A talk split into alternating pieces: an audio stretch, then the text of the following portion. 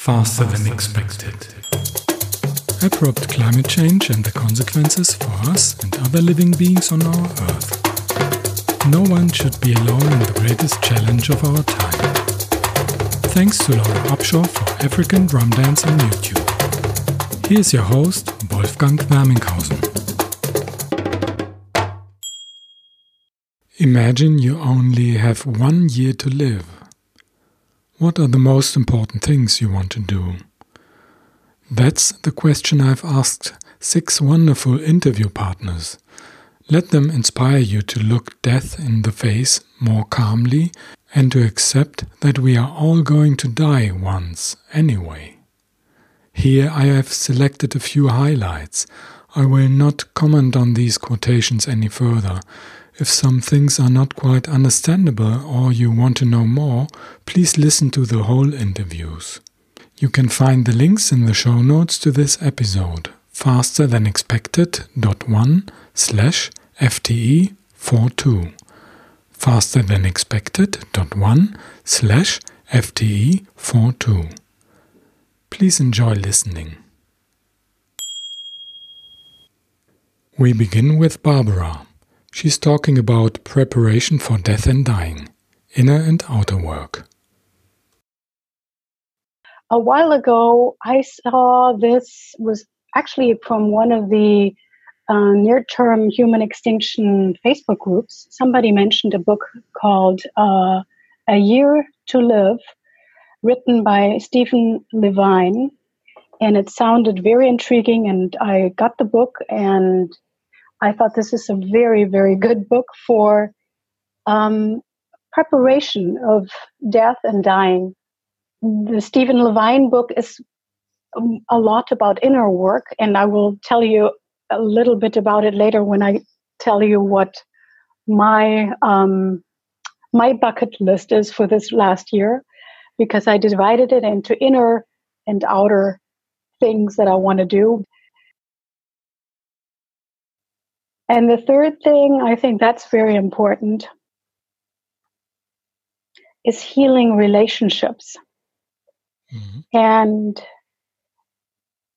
this, and I, I really like this approach in the book. This is a meditative exercise where you go into meditation, you visualize meeting with certain people, and there's, uh, on one hand, the meditations that are gratefulness, where you tell those people that you have good relationships with know how grateful you are for uh, what they've given you or what they've brought into your life. And then there's the forgiveness meditations where you forgive people who have not done you good or whatever but also you ask for forgiveness in meditations or with people that um, you think you've done them wrong. Mm-hmm. Uh, I hope that doing this one year will also help me face and accept my death, my mortality more. Mm-hmm. And and the mortality of everything around us because I noticed the moment that I awakened to this the situation that we're in when I became aware of it, I started like in the summer I would try to save the bees from the rain. When the bumblebees got in the rain and I would go and rescue them. And um it I kept trying to save everything that's out there. And I have to accept that we all have a a life cycle and so I, I hope this helps me um, deal with the situation we're in. Kevin lives in the place of his dreams and spends as much time as possible in nature. I'm fully aware of the ecological Armageddon that's unfolding on our planet. I've spent a lot of time being involved in environmental issues, and in the last seven, six or seven years, it's come to my attention that we've gone off the cliff and we're heading into the abyss. I've been to 50 countries in my life. I used to be an ocean sailor and I did a lot of sailing around the planet and I did a lot of uh, overlanding in, in a truck in Africa and a van in, in Europe. I did 30,000 kilometers in an old combi van in Europe. Mm-hmm. I've had a really good look around the planet and I am living today in exactly the place of my choice on the planet. And I know that is an, a position of extreme privilege. And I'm trying to spend as much time as I possibly can in nature, immersed with nature, and helping nature whilst it is still in the condition that it is in today. So that's my plan is to spend as much time in nature as I can and coincidentally a, a lot less time on social media and on the computer. Mm-hmm. and you're um, um, voluntarily working in a nursery for trees, I, I think. Yes, that's right. Um, some fantastic friends of mine on the island have started a not for profit nursery on a rewilding project. And there's a famous quote from a man called Edward Abbey who said, Action is the antidote to despair. My final act of rebellion is to try and keep planting trees, even though I know even though I know what's unfolding and where it's all going to end, it's it's my way to pay homage to Gaia and carry on. What I'm advocating for at the moment is for the curriculum at the schools to be completely overturned.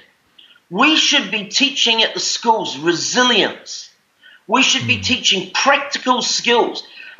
All the skills around that I know in the developed world are all oriented about churning out young people as cogs in the wheel of industrial civilization. And I think we all need to step up. It's the time for elders now to tell the truth yes. to the last generation of youth.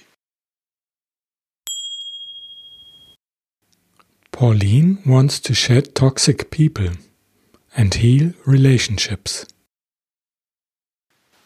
Yeah, I I want to be as close to my kids as possible.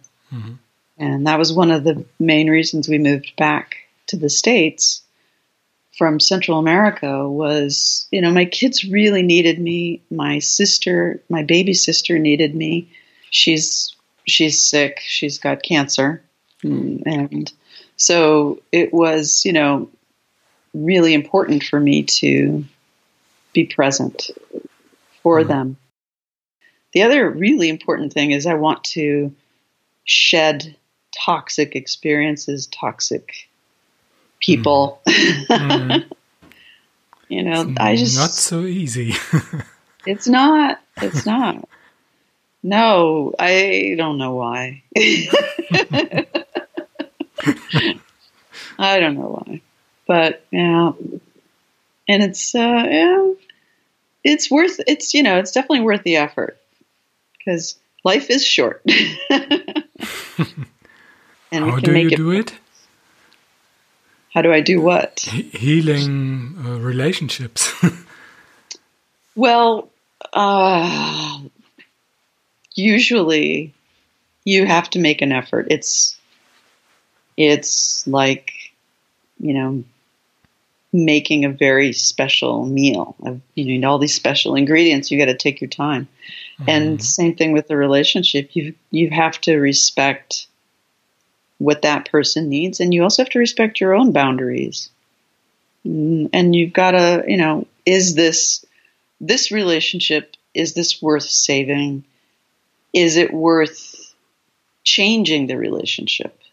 You might change how you your expectations of how a mm-hmm. relationship looks. And you can work through the ugly stuff and get to the other side. At least have a friendship. Mm. And you know, and that you can do that with with people who've stabbed you in the back. maybe, maybe not. maybe not. You know, I got the farm, that was on the bucket list. I had a whole bunch of chickens and they were beautiful mm. and they hatched out of their eggs and they would crawl into my lap because, you know, they, they was like, oh, look, it's mommy and she's got the food and they were so cute. But the one thing I didn't get on the farm, I didn't have a horse. and I'm still a little nine year old girl who wants a pony. Mm-hmm. Um, and it's just like, I, I just still have that dream somewhere, you know, somehow at some point, maybe I'll have a pony.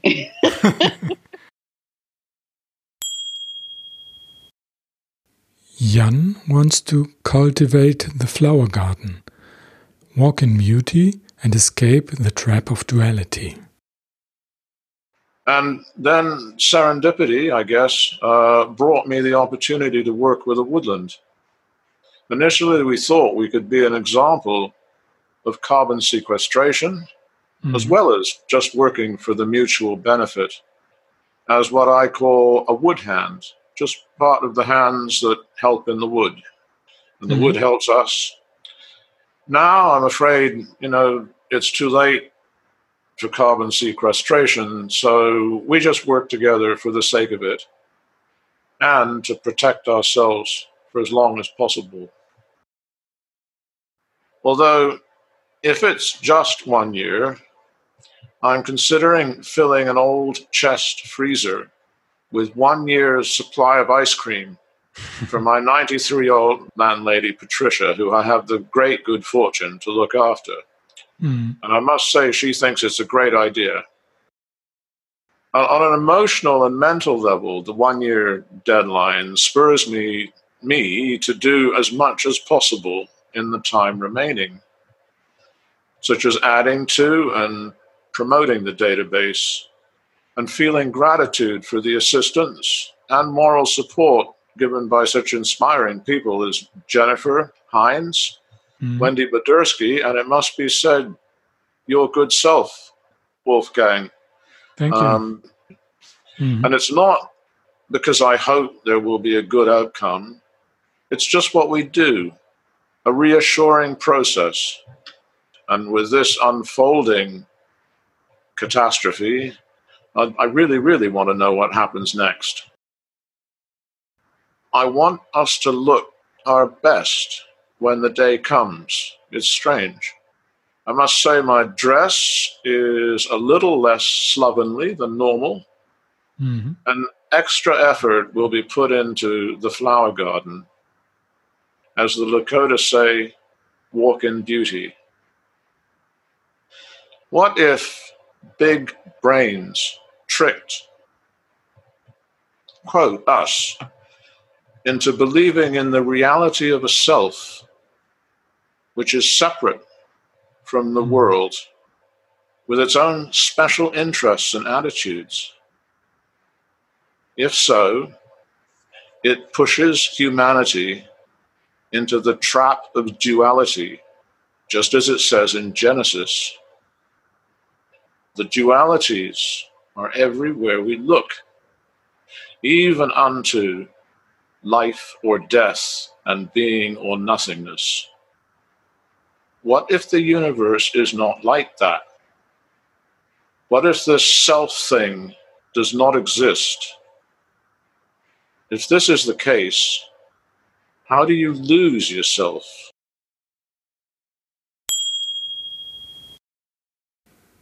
David has nothing against leaving the planet with its endless struggles. Yet he's grateful and wants to continue helping people. But George Gurdjieff used to say, human beings cannot do. To me, when I think of well, what do I, what would I do with one year left, left to live? There's an assumption there, which for me is poignant, pointed, is that we can do nothing. In my case, life, I agree with Gurdjieff that life just kind of happens.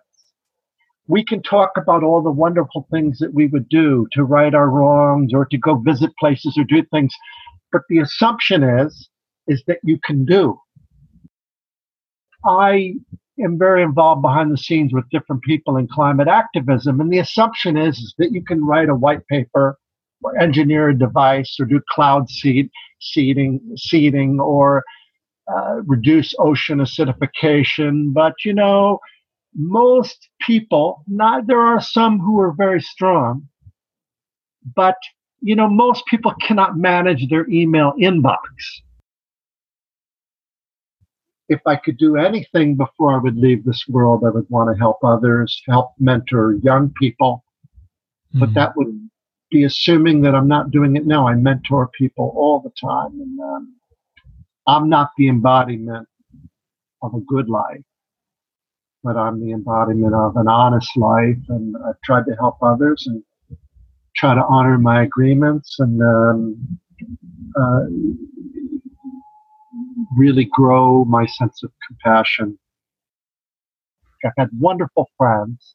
Mm-hmm some wonderful women in my life. I've had wonderful friendships my whole life. I've had so many gifts given to me. So it's not that I'm ungrateful. It's that life has not been, life has been endless struggle and it, it's, it's here today. I feel like I'm living in a hospice situation. So I don't need to wait a year. It's right in front of me today and it's it's sad and it's unfortunate. It's such a beautiful world, but um, there's a, group of stars that are eight million light years away, and Betelgeuse is three hundred and what twenty million years away.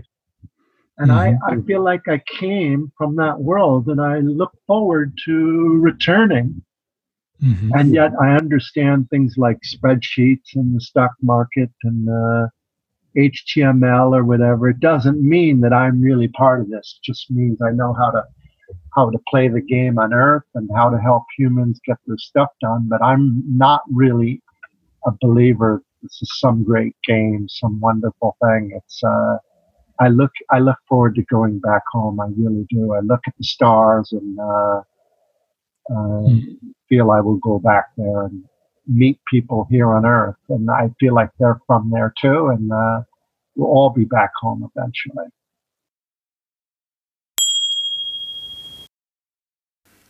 Building guitars and living in the rainforest, Catherine finds elements of a beautiful simplicity in things.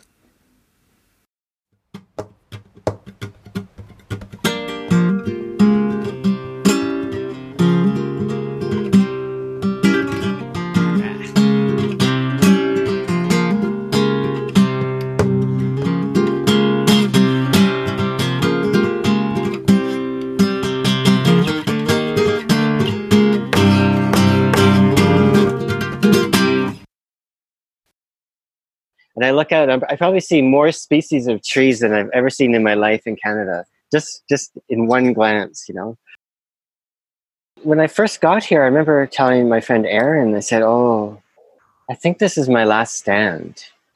You know, and, and you know, part of that is thinking deeply into um, the possibilities of what's in front of us, and I hmm. also think it's very, very difficult to to know what that could be, but I can certainly imagine it being something very challenging. um, but so I arrived here and I thought, oh, this is where I'd like to die, I guess, or this is where I'm going to make my last stand. I mean, it's quite mm. a hmm. romantic kind of thought, I know, but I do feel that way. And it's partly the place, right? I'm surrounded by nature, and that's really all I want in life as a main goal, is just as much as possible.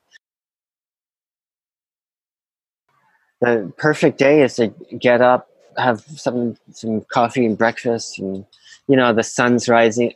It's just so beautiful, you know. And then start mm-hmm. working on uh, instruments. And right now I'm building guitars, and that's something I've said to someone. I said, you know what? It feels like a calling. Uh, it, it had a very powerful has a very powerful draw at the moment these elements of a kind of a beautiful simplicity in, in, in things, you know, and uh, finding the beauty in, in these small expressions. And maybe as a human, may, and we're makers of things, right? And I make stuff. That's sort of what I've always done, right? I can, if I put my hmm. mind to it, I can pr- practically make anything. And but if I if I, if I haven't got it in me, there's just I just can't do it, which is why I never make any money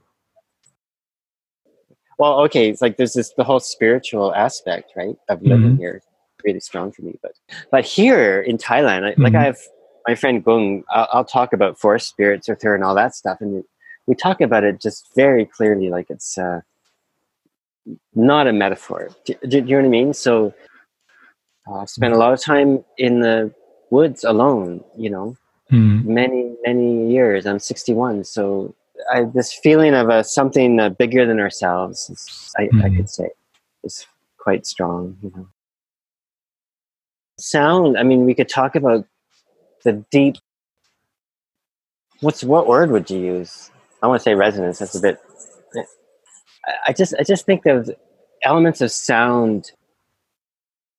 Uh, are ancient to us, you know, know what I mean? And and mm-hmm. also there's har- harmonic kind of resonances in nature, I think, and and mm-hmm. maybe when they get expressed in some way, but with our own angle in a say an instrument we make, that that these things can can reverberate really deeply. Many thanks to all of you Barbara, Kevin, Pauline, Jan, David, and Catherine. Farewell. Faster than expected. Thanks to Laura Upshaw for African Drum Dance on YouTube. If you like my podcast, please share it on social media. You'll find a link to subscribe and more information in the show notes on fasterthanexpected.one. Take care.